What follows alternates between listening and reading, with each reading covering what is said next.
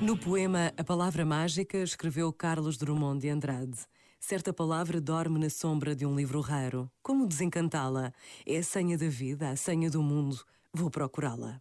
Vou procurá-la a vida inteira, no mundo todo. Se tarda o encontro, se não é encontro, não desanimo, procuro sempre. Procuro sempre e minha procura ficará sendo minha palavra. Este momento está disponível em podcast no site e na app.